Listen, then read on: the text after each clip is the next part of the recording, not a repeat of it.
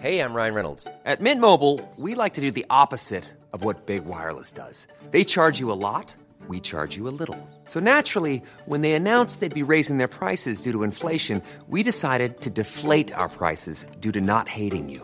That's right. We're cutting the price of Mint Unlimited from $30 a month to just $15 a month. Give it a try at mintmobile.com slash switch. $45 upfront for three months plus taxes and fees. Promo rate for new customers for limited time. Unlimited more than 40 gigabytes per month. Slows. Full terms at mintmobile.com.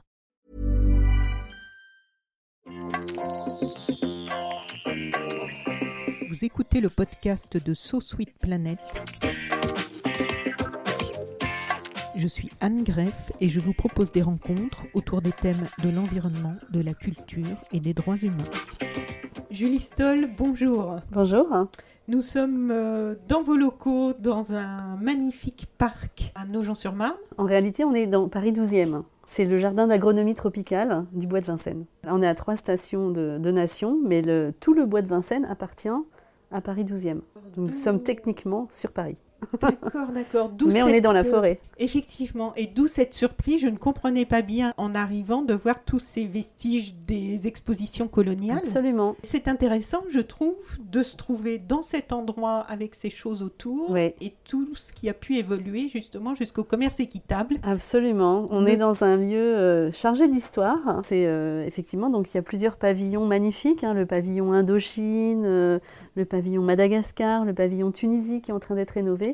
Et qui sont issus de l'exposition coloniale. C'est aussi le lieu où euh, beaucoup de, de travaux de recherche pour euh, exploiter euh, des bois ou d'autres denrées euh, ligneuses et non ligneuses dans les anciennes colonies ont, ont été faits. Donc c'est, on peut dire, un haut lieu de la colonisation, mais c'est aussi un haut lieu de la décolonisation, puisque nous partageons euh, ce jardin avec des institutions, d'illustres institutions, des ONG, mais aussi euh, l'IEDES, qui est euh, rattaché à la Sorbonne, qui est un institut de, de recherche et de formation supérieure sur les questions de développement des pays du Sud, et qui a accueilli de nombreux étudiants dans les années 50 et les années 60, hein, issus des anciennes colonies, et qui ont pu euh, travailler, participer, euh, construire euh, des luttes de décolonisation. Et aujourd'hui, nous sommes euh, 19 organisations sur ce site, toutes tournées vers les questions de solidarité internationale, les questions de développement durable, les questions d'alimentation euh, pour toutes et pour tous. Euh,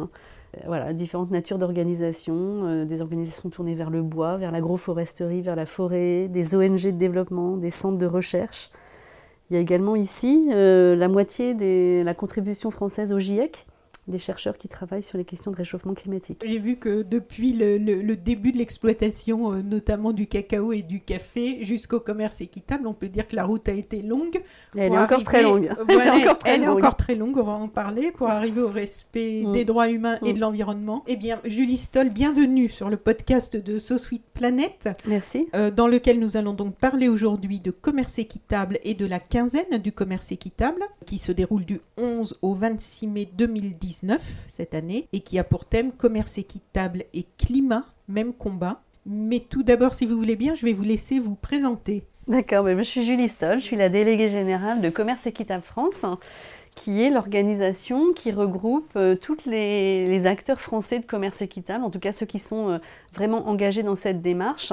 On est aussi un petit peu l'interprofession du secteur, si vous voulez. Et donc on rassemble des entreprises qui font du commerce équitable, euh, mais aussi les labels de commerce équitable, les différents labels euh, qui sont indispensables pour que les, co- les consommateurs puissent repérer les produits euh, de commerce équitable. Donc c'est le label Max Havelaar, le label Fair for Life qui est porté par, Eco, par EcoCert, le label du symbole des producteurs paysans, le label Agriéthique aussi qu'on trouve aujourd'hui sur des produits français de commerce équitable, le label ATES sur des produits touristiques euh, équitables et solidaires. Donc voilà, ça c'est le, le champ des labels. Oui, on va en reparler parce Oui, que c'est oui. un peu confus pour le, D'accord. pour le citoyen lambda et, Et la citoyenne que je Et suis. puis on rassemble aussi ben, des ONG qui, sont, euh, qui viennent en appui aux dynamiques de développement durable de, de nos partenaires producteurs dans les pays du Sud.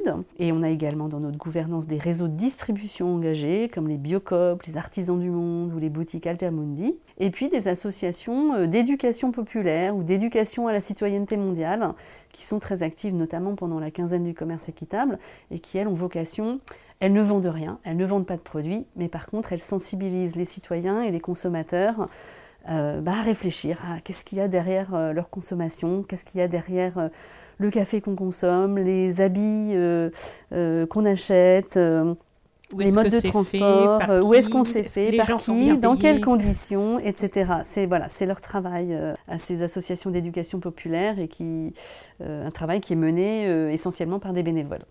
Alors, est-ce que vous pouvez nous expliquer en quelques mots qu'est-ce que le commerce équitable?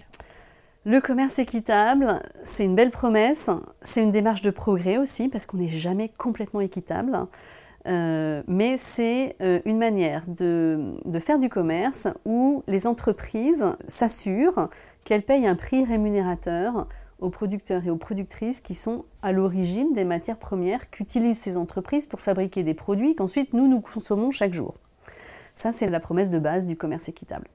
Et puis euh, rémunérateur. Rémunérateur, ça veut dire qu'il couvre les coûts de production, ça veut dire euh, euh, un prix qui permet de vivre dignement, qui permet de se nourrir correctement, de se vêtir, de se loger, de, subvenir, à, ses besoins, en santé, d'envoyer ses enfants à l'école, absolument.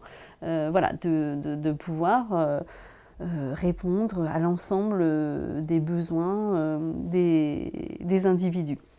Ça, c'est la définition. Ça, c'est l'objectif et c'est la définition.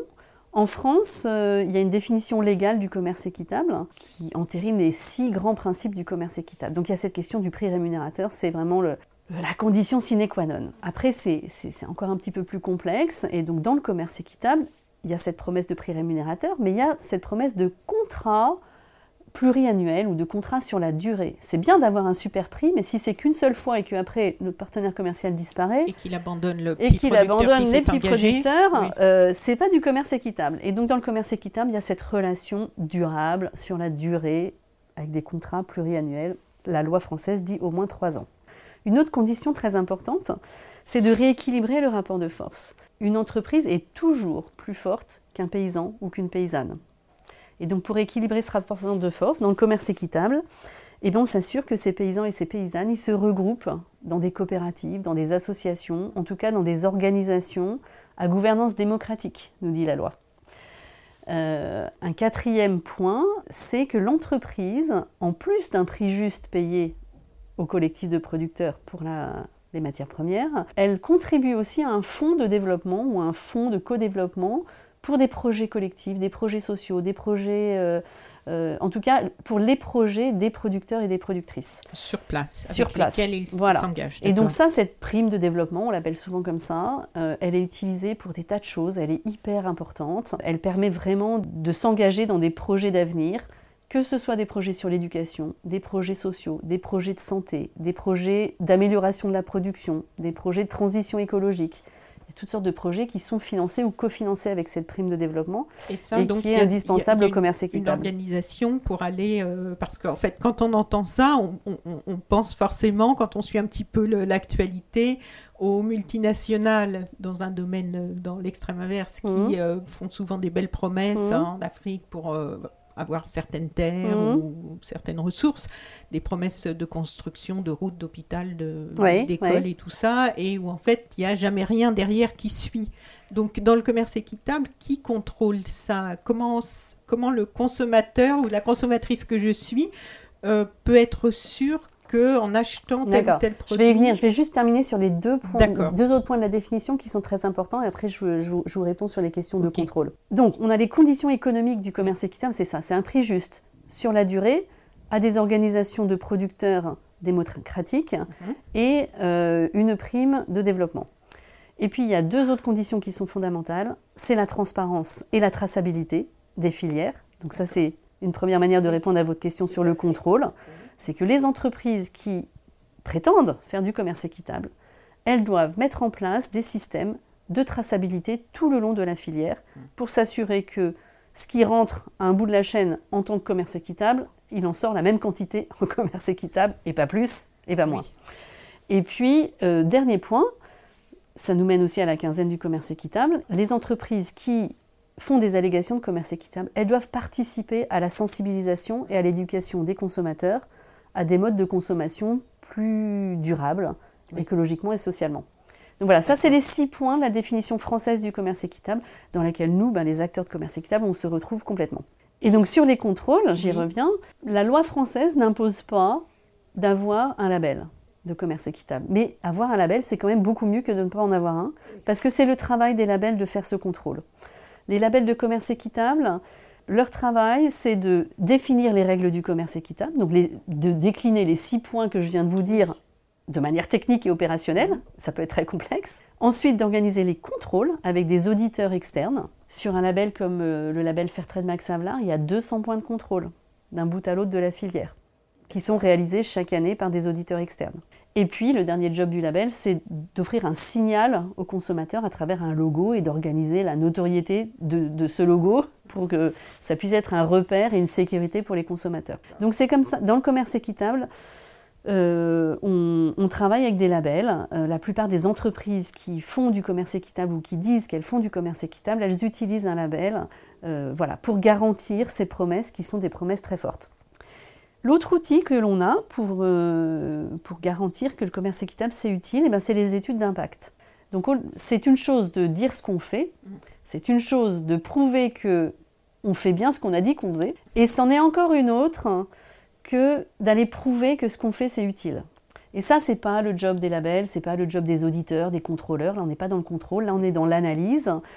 Et pour nous, on collabore, on travaille beaucoup avec euh, des chercheurs, des bureaux d'études, euh, des laboratoires de recherche dans toutes sortes de disciplines, euh, en économie, en agronomie, en anthropologie, pour aller vérifier sur le terrain l'impact du commerce équitable auprès des producteurs. Ça nous permet de pouvoir, euh, la plupart du temps, témoigner de l'impact positif du commerce équitable. Et puis, dans certains cas, de réaliser que ben, on ne fait pas bien notre travail et qu'il faut s'améliorer ou que euh, c'est très bien sur certains domaines, mais sur d'autres, il faudrait faire les choses autrement. Donc, quand je vous disais tout à l'heure, le commerce équitable, c'est une démarche de progrès, c'est aussi ça.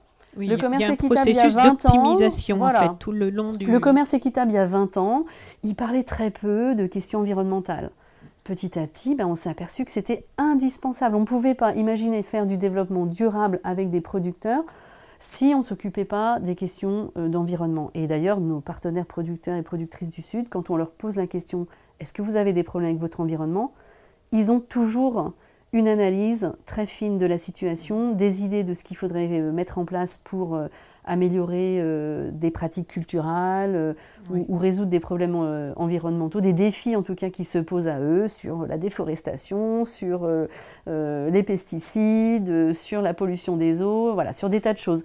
Donc c'est devenu au fil du développement de notre mouvement du commerce équitable, une question qui est vraiment centrale. Il y a quelques années, on ne parlait pas beaucoup des productrices de commerce équitable. On parlait surtout des petits producteurs de commerce équitable. C'est vrai. Voilà. Et, donc ça, bah, ça aussi, les, études nous ont permis euh, de, de réaliser qu'on n'en faisait pas assez pour les petites productrices et que dans beaucoup de filières, en fait, euh, bah, il y avait souvent des hommes et des femmes qui travaillent euh, ensemble dans les champs, ensemble ou séparément d'ailleurs, mhm.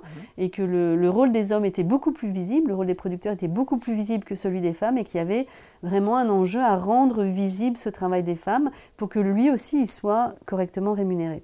Donc c'est à ça que nous servent les études d'impact du commerce équitable, à être toujours plus efficace et plus crédible dans les promesses qu'on tient. Et alors le commerce équitable, ça a commencé quand et comment?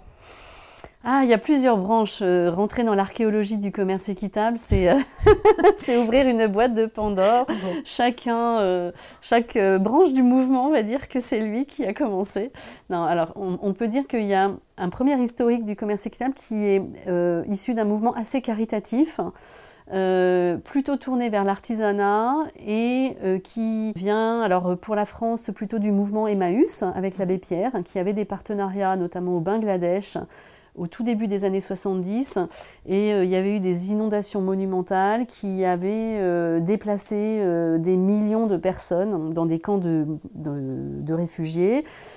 Et une des manières de, gérer cette situation humanitaire, ça a été de proposer euh, à, certaines de ces populations de euh, fabriquer des objets d'artisanat et de les vendre comme activité génératrice de revenus à, euh, bah nous, consommateurs, au Nord, dans une démarche de solidarité. Ça, c'est une des branches du commerce équitable et issue de ce mouvement-là. Euh, qui s'est ensuite structuré. Euh, le commerce équitable tel qu'on le connaît mieux aujourd'hui, aujourd'hui il est composé à 97% en France de produits alimentaires. Donc là, on saute plusieurs dizaines d'années et c'est un mouvement qui est issu de la fin des années 90, un moment où les cours du café se sont effondrés et où un, prêtre hollandais qui vivait au Mexique avec euh, des producteurs de café a lancé les premiers cafés issus du commerce équitable en disant mais nous on ne demande pas la charité, on ne demande qu'à pouvoir euh, recevoir un prix digne et juste pour notre travail. Et ils ont lancé les premiers cafés euh, solidaires. Et de ce mouvement-là est issu le label Fairtrade Max Havelaar. Et puis après, voilà, il y a eu d'autres branches qui se sont raccrochées au mouvement, euh, la branche des certificateurs euh, et des entreprises impliquées dans l'agriculture biologique, des PME euh, d'agriculture biologique qui se sont rassemblées aussi sous l'association Biopartenaires et qui ont créé leur propre label et qui sont des, des acteurs de la bio qui ont envie d'aller plus loin et qui revendique le fait qu'une agriculture biologique, elle n'a de sens que si derrière, on respecte aussi les droits humains et on est dans un partenariat économique équilibré et équitable. Donc voilà, vous avez plusieurs branches finalement de cette grande famille du commerce équitable qui se, qui se rassemblent aujourd'hui. Et c'est bien parce qu'en fait, on voit au travers du rapprochement de ces branches euh, de gens qui sont engagés dans le commerce équitable et dans l'agriculture euh, biologique, et actuellement dans la société euh, française, mais même sur la planète, on voit aussi les rapprochements entre les gens qui réclament la justice climatique et ceux qui réclament la justice sociale. Mm-hmm. En mai 2017, j'ai vu une interview de vous sur France Info, donc il y a deux ans, les ventes du commerce équitable moi, j'avais plutôt une idée d'une progression un peu poussive, je ne sais pas si elle était juste, du commerce équitable. Et en mai 2017, donc vous annonciez que les chiffres avaient bondi de 43%. Hier, je crois, vous étiez à nouveau sur France Info, puisque le... ça continue à progresser. Oui, c'est à donc. Euh, dites-nous où en sont les chiffres.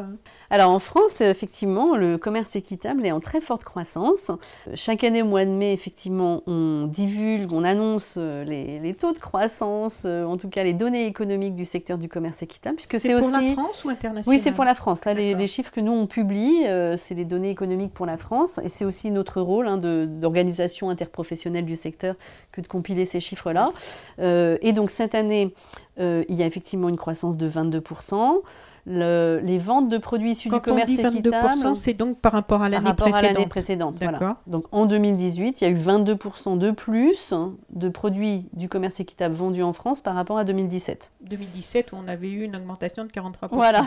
Donc en fait, si on prend sur 10 ans, l'augmentation, elle doit être... Sur 10 euh, ans, elle est très forte. Ah non, on l'a pas là. Euh, sur 10 ans, euh, sur 10 ans, je, je, je, je, calcule même plus sur 10 ans. On est à 1 milliard 276 millions d'euros de ventes de produits issus du commerce équitable en France.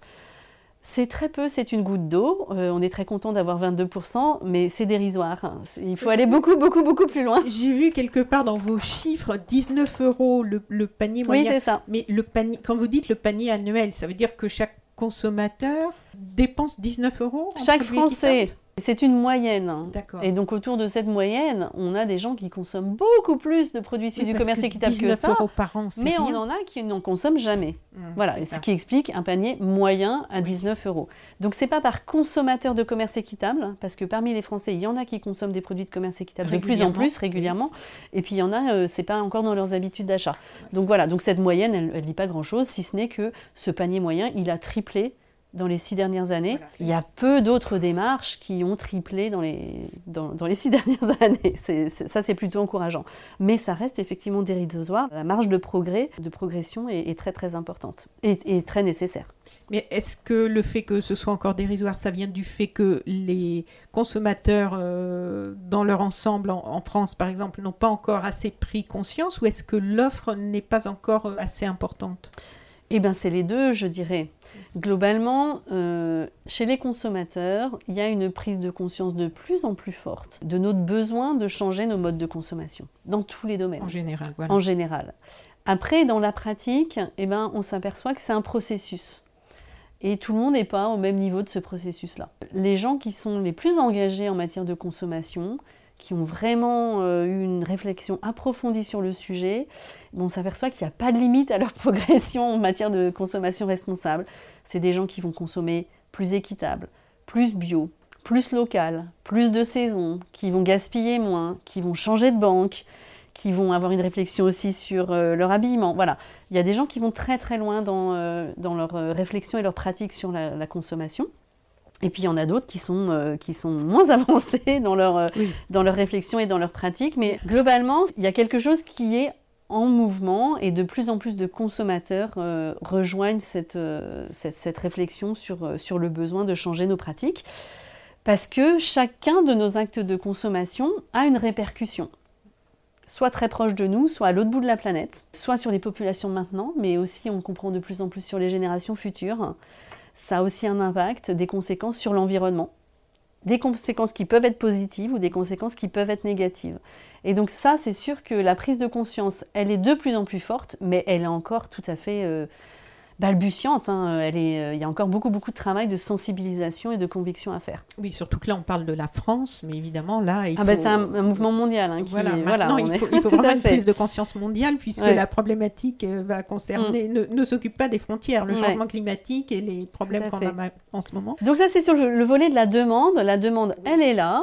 Elle est en croissance, mais il faut aller encore beaucoup plus loin. Il faut que les consommateurs exigent et pratiquent de plus en plus le commerce équitable. Et puis il y a la question de l'offre de produits. Vous avez raison de, poser cette question-là.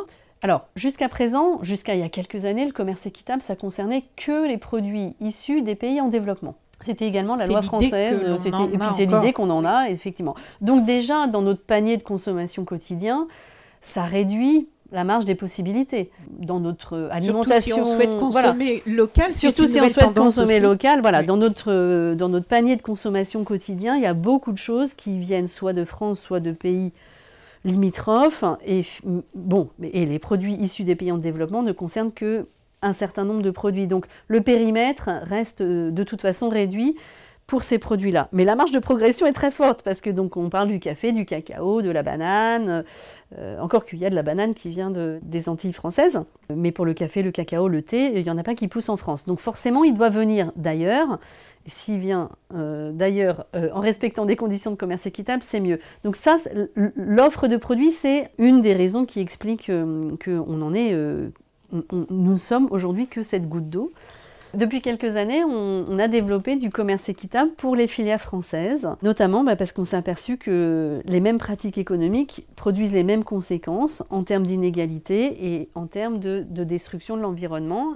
Et donc en France aussi, il y a une crise agricole qui est très grave. Beaucoup d'agriculteurs et beaucoup d'agricultrices ne vivent pas décemment de leur métier. Euh, ils sont soumis à une volatilité des prix extrêmement forte.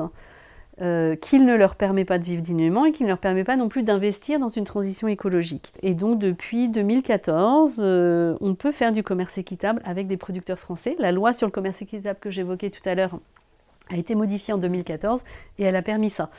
Et donc euh, aujourd'hui, ça pèse pour un peu plus d'un tiers des ventes de commerce équitable sont des produits commerce équitable made in France. et donc ça, ça ouvre aussi le champ des possibles parce que du coup, euh, on peut imaginer, en tout cas en matière alimentaire, euh, voilà, un développement de l'offre euh, très très important. Et, ça peut, donc aujourd'hui, ça touche des fruits, des légumes, de la viande, des céréales, des produits laitiers, voilà, toutes sortes de produits sont disponibles en version commerce équitable. Euh, donc, alors, les, fameux labels, donc il y a différents labels de commerce équitable. On entend parfois des controverses à leur sujet, certains acteurs euh, étant accusés de vouloir niveler par le bas les exigences. Quels sont les grands critères à respecter pour ces labels et euh, et comment le consommateur peut-il s'y retrouver Ne serait-ce que pour savoir qu'est-ce qui est sous chaque label. Alors c'est un vaste sujet les labels. il y a des labels de commerce équitable et il y a des labels de consommation dite durable, dite éthique, etc. qui ne, sont pas raccrochés à une démarche bien balisée et, la plupart de ces labels dits éthiques ou durables, etc., n'ont pas de conditions économiques. La spécificité du commerce équitable, c'est de garantir une relation commerciale plus équilibrée et plus juste. Et ça, il n'y a que le commerce équitable qui fait cette garantie-là de justice économique. Euh, donc les labels de commerce équitable, c'est ceux que j'ai cités tout à l'heure, le label Fairtrade Max Havelaar, le label Fair for Life, le label du symbole des producteurs paysans, le label Biopartenaire, Et le label WFTO, c'est la World Fair Trade Organization, qui est plus sur les produits euh, artisanaux, mais pas que, aussi des produits alimentaires. Ça, c'est les principaux. Euh, j'oublie la thèse sur le tourisme et agriéthique pour les produits euh, français. Tous ces labels-là, alors ils ont des différences, mais ils ont un tronc commun. Et le tronc commun, c'est les critères que j'ai évoqués tout à l'heure.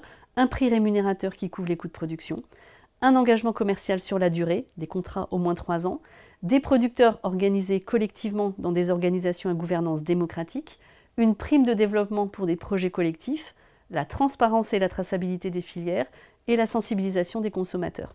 Ça, c'est le tronc commun de tous ces labels de commerce équitable. Tous organisent des contrôles externes avec des auditeurs indépendants. Et, voilà, c'est ça tes labels de commerce équitable. Et par rapport au sujet de la rémunération à, la source du petit mmh. producteur, puisqu'il y a eu plusieurs attaques sur des documentaires et tout ça, sur le fait que certains n'étaient en fait pas rémunérés de façon à mieux s'en sortir, mmh. ou euh, peut-être que ce sont des cas isolés. Malheureusement, dès que c'est médiatisé, mmh. ça, nuit à tout l'ensemble et même à ceux qui travaillent bien et qui rémunèrent euh, correctement. Aujourd'hui, on en est où par rapport à cette problématique-là? Parce qu'en fait, je pensais au documentaire qui était passé sur Arte. Vous savez, le. ah, mais c'était terrible ça. Il y avait une attaque. Voilà. ouais, mais c'était. Ouais, d'accord, ok. En termes d'image médiatique, c'est sûr que ça. Ah, mais c'est désastreux. Mais alors, d'autant que dans le, dans le documentaire là, que vous évoquez, il y avait tout un truc qui était monté en épingle, euh, notamment sur la condition des femmes dans des plantations de thé, qui était mmh. épouvantable, avec des on peut parler de viol en série, hein.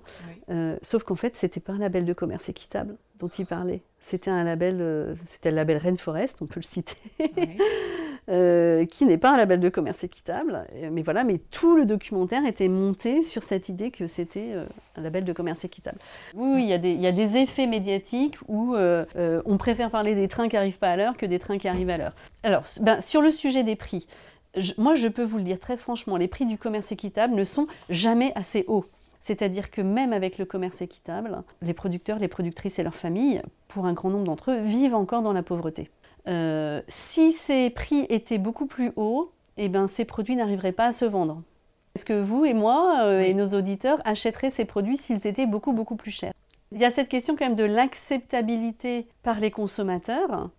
À quel prix? Voilà. Et puis on est aussi sur des entreprises qui globalement vont pratiquer euh, une marge beaucoup plus équitable que des très grosses entreprises, mais comme la plupart sont quand même des PME, elles ont peu d'économies d'échelle. Donc on est souvent sur des produits qui sont issus de processus un peu artisanaux, et donc ça, ça pèse aussi sur le prix euh, du produit final. C'est pas systématique, hein, mais, ça peut arriver.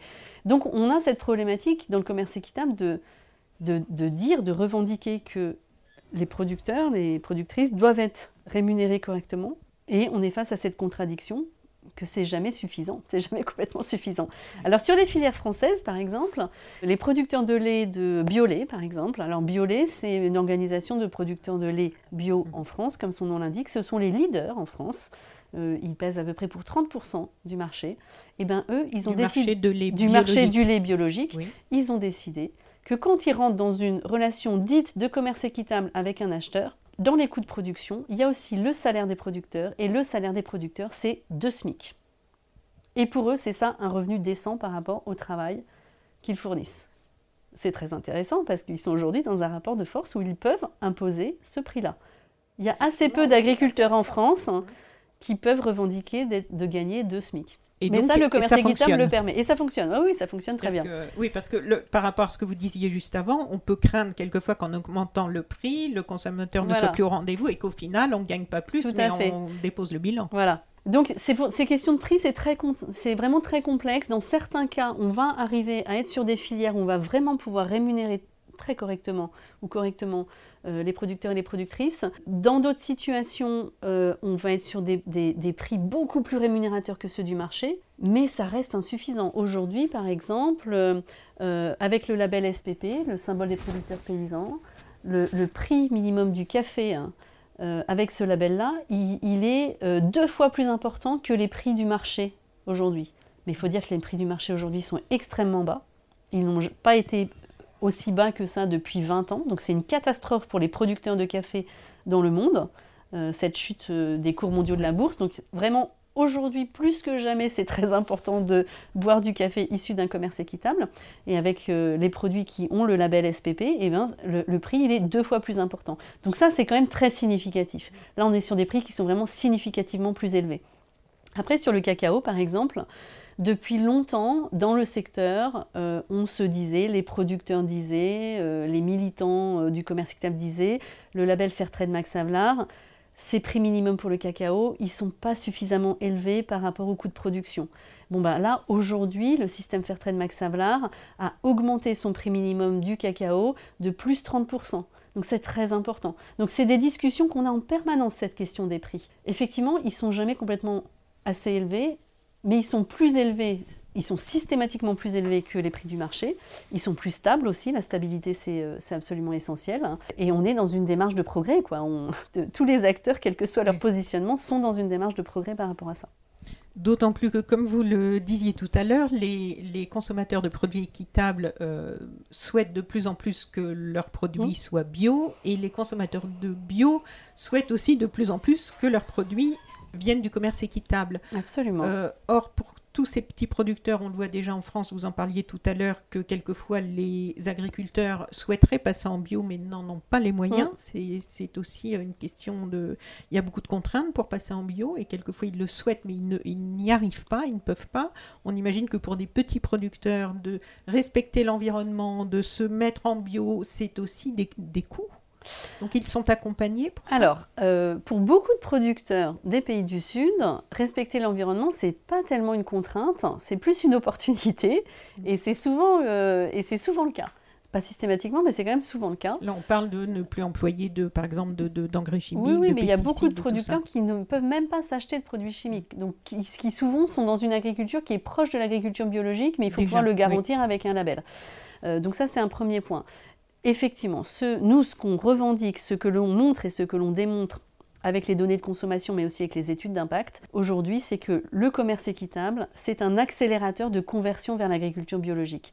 Et ça, c'est très intéressant parce que ça montre les liens très forts qu'il y a entre justice économique et justice environnementale.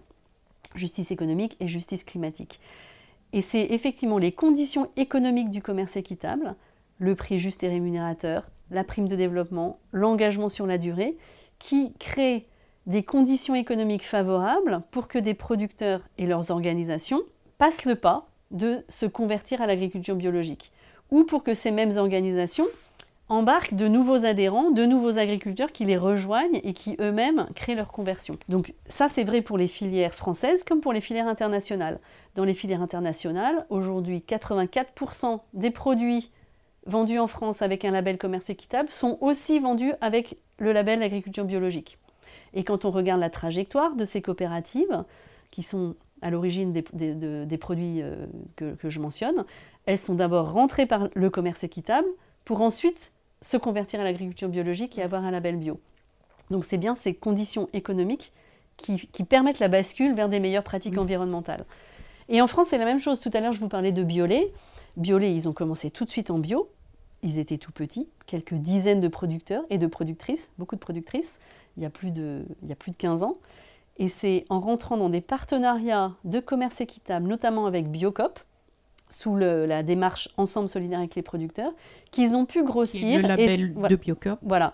Qu'ils ont pu grossir, se consolider avec ces mêmes euh, conditions euh, économiques euh, équitables que je viens de citer, des prix rémunérateurs, de la visibilité, des contrats pluriannuels, avec des engagements sur les prix et sur les volumes, qui ont permis à cette organisation Biolay, pour chaque producteur et productrice de cette organisation, de dire à leurs copains, leurs voisins qui étaient aussi producteurs de lait en conventionnel, rejoignez-nous, on a des prix rémunérateurs, on a des contrats sur la durée, euh, on a une organisation qui peut vous appuyer techniquement pour euh, passer le cap, parce que passer de l'agriculture conventionnelle à l'agriculture biologique, pour beaucoup de producteurs, notamment en France, ça peut être très compliqué. Il y a des défis techniques pour lesquels les producteurs ont besoin d'être accompagnés, d'où l'importance d'avoir des organisations de producteurs solides, renforcées, avec des capacités d'appui technique, des capacités de recherche, etc., et d'accompagnement des producteurs. Donc il y a un lien très fort, pas seulement pour la demande des consommateurs, qu'on comprend très bien, hein, mais pour la transition technique et économique des, unités de production, en fait. Hein. Le 5 septembre 2018, vous étiez co-signataire, euh, Julie Stoll, d'une tribune publiée dans Le Monde avec plus de 50 signataires des entrepreneurs de l'économie sociale et solidaire, dans laquelle vous appeliez à l'insertion dans la loi Pacte de mesures favorables au développement de votre secteur. Quelle suite a été donnée à cette tribune? Est-ce que vous avez obtenu gain de cause? Non, hélas, pas grand-chose. Alors si, quand même, dans la loi Pacte, euh, c'est une petite consolation, mais euh, dans, la, loi Pacte, il y a une mention euh, qui s'adresse aux, entreprises qui récemment ont découvert qu'il y avait une loi sur le commerce équitable et que c'était très contraignant et que le commerce équitable avait plutôt le vent en poupe auprès des consommateurs et qui sont amusés à écrire sur leurs produits juste équitable, sans le mot commerce en s'imaginant que puisqu'il n'y avait pas le mot commerce, il y avait juste le mot équitable, peut-être qu'ils pouvaient s'abstenir de répondre à l'ensemble des critères de la loi. Après le greenwashing, le fair trade washing. Exact. Et donc, ben, la loi Pacte, elle vient mettre ça un petit peu au carré, puisqu'elle dit euh, toute allégation équitable, qui porte le mot équitable sur des produits, doit répondre en totalité à la loi sur le commerce équitable. Donc équitable et commerce équitable, ça veut dire la même chose. C'est comme bio et agriculture biologique, ça veut dire la même chose. Donc voilà, donc nous on a eu ça dans la loi Pacte, euh, mais sinon non, hélas, elle ne elle, elle va pas suffisamment loin cette, euh, cette loi. Vous avez soumis des propositions pour les élections européennes. Tout à fait. Je lis un petit extrait là de cela. Les militants du mouvement du commerce équitable organisent dans toute la France des rencontres avec les candidats au futur Parlement européen. Des centaines d'autres événements sont prévus dans le cadre de la quinzaine du commerce équitable et sont l'occasion de mobiliser des milliers de citoyens et citoyennes et de les inciter à partager ces propositions pour plus de justice économique et climatique. Il y a même un hashtag Voter équité pour inviter les citoyens à afficher leurs convictions et leurs valeurs en amont des élections européennes, en diffusant donc sur les réseaux sociaux les cinq propositions concrètes du mouvement du commerce équitable pour une Europe inclusive et écologique. Quelles sont ces propositions? Alors, il faut savoir que nous, dans le mouvement du commerce équitable, on est tout à fait conscient que nous ne sommes qu'une goutte d'eau. Euh, on est là pour montrer que d'autres manières de faire sont possibles euh, et qu'elles sont efficaces et qu'elles sont plus justes. Mais on sait que même avec un taux de croissance de 22% aujourd'hui, et même s'il était à 50% demain, on resterait petit. Mais ça nous permet d'être une espèce de prototype de ce que pourrait être une, nouvelle, euh, une autre économie. Et on a des entreprises qui s'engagent volontairement dans ces relations de commerce équitable et on a des consommateurs qui s'engagent volontairement à consommer équitable. Et nous, ce qu'on dit aujourd'hui, c'est mais ces règles-là, elles pourraient être des règles qui s'appliquent à toutes les entreprises. Et donc, par exemple, dans les, mesures qu'on demande, euh, on demande qu'il y ait euh, en droit européen un devoir de vigilance pour toutes les multinationales un devoir de vigilance, ça veut dire quoi? Ça veut dire que on souhaiterait que les entreprises multinationales, quand elles importent des produits de pays tiers, elles s'assurent qu'elles payent un prix juste, un prix suffisamment rémunérateur sur toute la chaîne de valeur, sur toute la chaîne d'approvisionnement, pour s'assurer que le prix qu'elles payent permet vraiment de respecter les droits humains, de respecter l'environnement. Parce que très concrètement... Comme, il y a eu avec les collectifs pour les, sur l'étiquette. Exactement. Aujourd'hui, en France, il y a une loi sur le devoir de vigilance des multinationales, mais nous sommes le seul pays en Europe à avoir cette loi-là. D'autres sont en train de s'y mettre. il faudrait que ce soit une loi européenne pour que toutes les entreprises soient sur un pied d'égalité. Mais est-ce que c'est contraignant? Parce que les Il faut que ce soit contraignant, évidemment. Ah bah, il faut absolument que ce soit opposable et contraignant. Notre deuxième revendication, c'est de revoir le droit de la concurrence parce que le droit de la concurrence aujourd'hui, il permet d'avoir des prix bas, mais il ne permet pas d'avoir des prix justes. Et il interdit aux producteurs et aux productrices de discuter entre eux, de calculer entre eux les coûts de production et de négocier collectivement un prix qui soit rémunérateur et qui couvre leurs coûts de production. Parce que c'est une entente. C'est considéré par le droit de la concurrence comme une entente et les ententes entre opérateurs économiques sont interdites. Euh, or, pour avoir un prix juste et rémunérateur pour les producteurs, eh ben, il faut que ce droit-là soit modifié. On demande aussi la révision de tous les accords commerciaux, le CETA, le TAFTA, les accords de partenariat économique avec les pays du Sud, pour faire en sorte que ces accords commerciaux, ils respectent avant tout les objectifs de développement durable signés à l'ONU en 2015 et l'accord de Paris sur le climat également signé en 2015. Et que dans la hiérarchie des normes, ce soit ces textes-là qui soient le plus haut, les plus forts, et tous les accords qui viennent derrière, ils doivent respecter ces accords-là de manière contraignante. Et aujourd'hui, ce n'est pas du tout le cas. Ces accords, ils mettent en, hein. danger la justice sociale, ils mettent en danger la justice économique, ils mettent en danger notre environnement. Ils sont complètement anachroniques. Ce sont des accords du XXe siècle, ce ne sont pas des accords du XXIe siècle. Et, mais là, tout récemment, et on est au XXIe siècle, c'est ça qui est triste, au sein des accords du CETA, donc les fameux tribunaux mmh. euh, qui permettent... D'arbitrage Voilà, euh, ont été euh, approuvés c'est un véritable scandale. Il faut incroyable absolument dans cette euh, faire reculer l'Union européenne sur, sur ce sujet-là, qui est complètement antidémocratique. Donc, Donc ça, ça fait partie des, revendications qu'on a. Vous dites vous-même, vous êtes une goutte d'eau. En ce moment, je rencontre, et je trouve ça très euh, encourageant d'ailleurs, beaucoup de représentants de la jeune génération, dirons-nous, qui s'engagent au travers de notre affaire à tous, de la base, mmh. de la semaine prochaine, je fais Loupa. Les... Mmh. Vous les connaissez, non, non. Les Loupa sont des les, universitaires planteurs d'alternatives. Ah, super. Nous sommes une goutte d'eau connectée à beaucoup d'autres gouttes d'eau. c'est ça qui est intéressant. Ce que je voulais vous demander, est-ce que vous vous mettez en réseau Parce On est complètement en réseau. Nos, cinq propositions, donc là j'en ai évoqué que trois, je, vais vous parler des deux autres, on les porte avec d'autres, effectivement.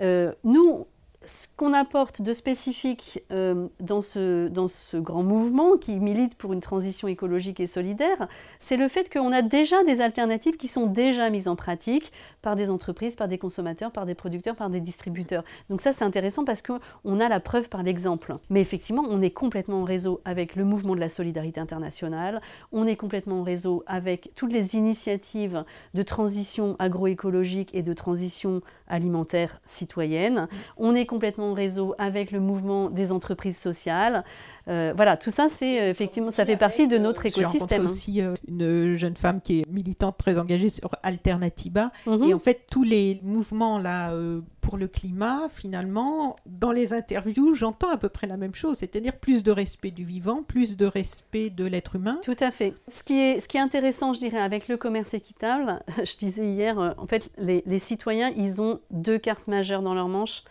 leur carte d'électeur et leur carte bleue.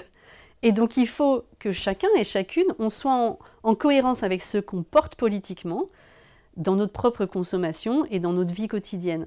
Mais notre vie quotidienne et nos actes individuels ne sont pas suffisants si de l'autre côté, les politiques publiques ne viennent pas accélérer ce mouvement-là. Et donc c'est bien euh, ce dialogue hein, entre responsabilité individuelle, responsabilité collective et politique publique qu'on essaye d'organiser dans la manière dont on travaille dans le commerce équitable, soit à travers le montage même de filières et de produits de commerce équitable, le développement du marché du commerce équitable, et puis plus en réseau avec d'autres partenaires, ce travail de plaidoyer politique pour changer les règles. Vraiment, l'objectif du commerce équitable, c'est de changer les règles économiques c'est pas seulement de développer le marché du commerce équitable. C'est vraiment ça qu'on essaye de, porter pour cette quinzaine du commerce équitable cette année.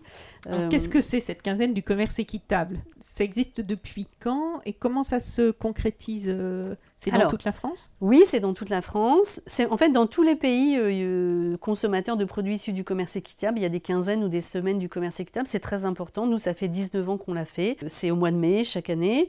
Et ça permet vraiment de mobiliser les énergies du mouvement pour faire connaître le commerce équitable, pour sensibiliser les consommateurs, mais aussi les pouvoirs publics, mais aussi euh, les opérateurs économiques euh, à cette, à cette démarche-là. Euh, nous, grâce à la quinzaine du commerce équitable, en 2001, quand on a commencé, il y avait seulement 7% des Français qui connaissaient le commerce équitable. Et puis dix ans après, ben, quasiment tout le monde avait déjà entendu parler du commerce équitable. Et quand on fait des petits sondages de notoriété avant et après la, quinzaine, on s'aperçoit que la corrélation est très très forte. Donc c'est très important en fait d'avoir ces moments festifs, informatifs, ludiques, médiatiques, économiques, euh, où, tout le monde se mobilise pour le commerce équitable, pour le faire connaître, le rendre plus crédible et le rendre plus attractif. Donc voilà, cette année, c'est du 11 au 26 mai. Cette année, on, l'a évoqué, euh, notre message principal, c'est sur les connexions qu'il y a entre la justice économique et la justice climatique. Et on dit élevons la rémunération des producteurs, pas les températures, parce que c'est en élevant la rémunération des producteurs qu'on leur donnera les moyens de s'engager dans une transition écologique. Parce que l'agriculture, rien qu'en France, hein, correspond à par rapport aux, Notre alimentation, ça pèse pour 25% des émissions de gaz à effet de serre. Et dans le monde aussi, hein, le secteur agricole et alimentaire, c'est un quart des émissions de gaz à effet de serre. Donc il y a un enjeu fondamental à réduire ces émissions de gaz à effet de serre. Et il y a aussi un enjeu fondamental à soutenir les producteurs agricoles qui sont également très impactés. Hein. Ils sont à la fois euh, coupables et victimes. et donc il faut s'occuper de ces deux défis-là. Euh, ils sont très impactés par les conséquences du réchauffement climatique, mais s'ils sont impactés, nous, on le sera aussi dans notre propre alimentation. Parce que c'est bien les producteurs agricoles sont les producteurs de notre alimentation. Donc on est vraiment tous connectés sur ce sujet-là. Euh, qui nous rassemble tous les jours, trois fois par jour, autour d'un repas. Euh, donc il y a un enjeu à changer notre alimentation. Et pour changer notre alimentation, il faut évidemment ben, développer des techniques agroécologiques, l'agroforesterie, l'agriculture biologique quand même, qui supprime tous les engrais et pesticides euh, de synthèse. Or, en France, la contribution majeure au réchauffement climatique de l'agriculture française, c'est à travers l'utilisation de pesticides et d'engrais chimiques, avec notamment tout ce qui est émission de protoxyde d'azote, qui est euh, un gaz à effet de serre euh, très, très, avec un pouvoir très réchauffant. Donc supprimer ce protoxyde d'azote, c'est déjà euh, vraiment très important. supprimer aussi la déforestation importée, c'est très important. Financièrement, les agriculteurs et, aussi les consommateurs, puisque faut aussi Mais on peut jouer sur les deux volets, sur le volet des consommateurs. Il faut pouvoir acheter aussi. Oui, alors vous savez, les, prix pas chers nous coûtent très très cher. L'alimentation à bas coût, hein, elle a des impacts environnementaux, elle a des impacts sur la santé, elle est destructrice d'emplois et tout ça, on le paye finalement à travers nos impôts ou à travers notre propre vie quotidienne. Donc la quinzaine, en fait, concrètement, qu'est-ce qui se passe? Ce sont des, des, ben, manifestations J'ai vu qu'il y avait des temps il y, a, il y a des centaines de manifestations dans toute la France. On peut trouver euh, des informations sur le site euh, mouvement-équitable.org. Donc rejoignez le mouvement. Euh, les militants du commerce équitable des différentes organisations, Artisans du Monde, Faire un monde équitable, Ingénieurs sans frontières euh, et d'autres euh, organisent souvent près de chez vous des rencontres avec les producteurs producteurs du Sud ou maintenant producteurs français, euh, des débats, des défilés de mode, des apéros à conviction, des brunchs équitables, euh, des petits déjeuners équitables. Voilà, l'occasion de se réunir dans la convivialité, de discuter de la transition de notre alimentation, de discuter de justice économique, de discuter du lien qu'il y a entre ben, la fin du mois et la fin du monde et comment est-ce qu'on peut participer à essayer de, relever le défi, tous ensemble. Pour terminer sur une note euh, positive, l'engagement des jeunes, l'équitable juste après le climat, d'après un sondage Opinion Way, Mhm. oui, euh, réalisé par Max Savla. Voilà, je trouve ça plutôt euh, réjouissant. 79% des jeunes sont prêts à s'engager pour soutenir le commerce équitable. 79%, c'est énorme. Hein. Ouais. Ça veut dire que là, il y a une vraie prise de conscience et qu'ils savent ce que c'est aussi. oui, en fait, alors ce qui est euh, intéressant, c'est aussi le, le, le, chiffre sur l'optimisme. En tout cas, sur les jeunes pensent qu'on peut changer le système. Donc ça, c'est génial. Parce que pour changer le système, il faut y croire. Non, non, mais c'est très important parce que pour changer le système, il faut y croire. Et donc les jeunes, ils pensent que c'est possible de changer. Or, on a besoin de changer. Donc effectivement, il faut s'appuyer sur la jeunesse pour transformer le monde dans lequel on vit. Ils pensent et ils agissent. Ils sont pas dans l'attente. Il y a beaucoup d'initiatives là. Tout à fait. En ce moment. Tout à fait. Et ce qui est intéressant aussi, alors moi c'est un truc qui me fait hurler. Vous me l'avez pas dit, mais j'ai tellement de journalistes qui disent le commerce équitable quand même, c'est pour les bobos.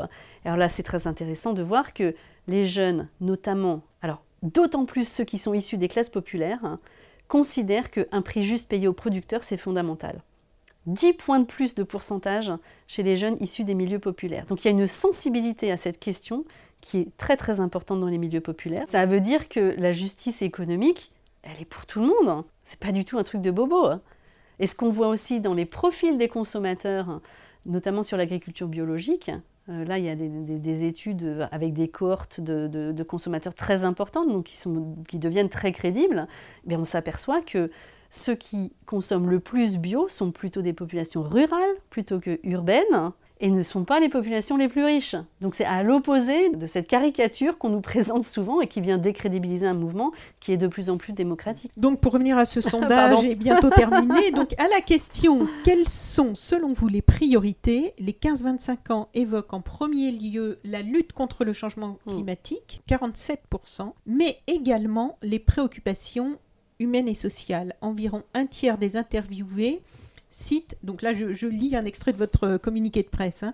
environ un tiers des interviewés citent le respect des droits humains fondamentaux, 36%, suivi de la nécessité d'offrir des conditions de travail décentes pour tous, 32%, et le fait de payer un prix plus juste aux producteurs agricoles et protéger les petits producteurs, 31%. Oui, c'est encourageant, mais ça montre qu'il y a une prise de conscience sur le fait que les, grands défis de notre siècle, sur la pauvreté, sur les inégalités et sur les questions environnementales, elles convergent, les solutions convergent. Les causes sont les mêmes et les solutions convergent. Et on a longtemps isolé les causes, hein, Mm. les- divisé les causes avec des mouvements qui étaient comme ça, isolés les uns des Mm. autres et très indépendants les uns des autres. Et en fait, on, on prend conscience qu'il y a une interdépendance de Absolument. toutes ces causes. Et, et du coup, il y a une interdépendance maintenant entre tous ces acteurs qui doivent... euh, Tout à fait, c'est la convergence des luttes. voilà. on va terminer sur cette convergence des luttes. Merci. hein. Merci Julie Stoll et bonne continuation et très bonne euh, quinzaine du commerce équitable. Euh, Nous sommes vendredi, ça commence demain. Au revoir. Merci, au revoir. Vous pouvez retrouver toutes les autres interviews du podcast de So Sweet Planet sur le site sosweetplanet.com. Une interview réalisée par Anne Greff.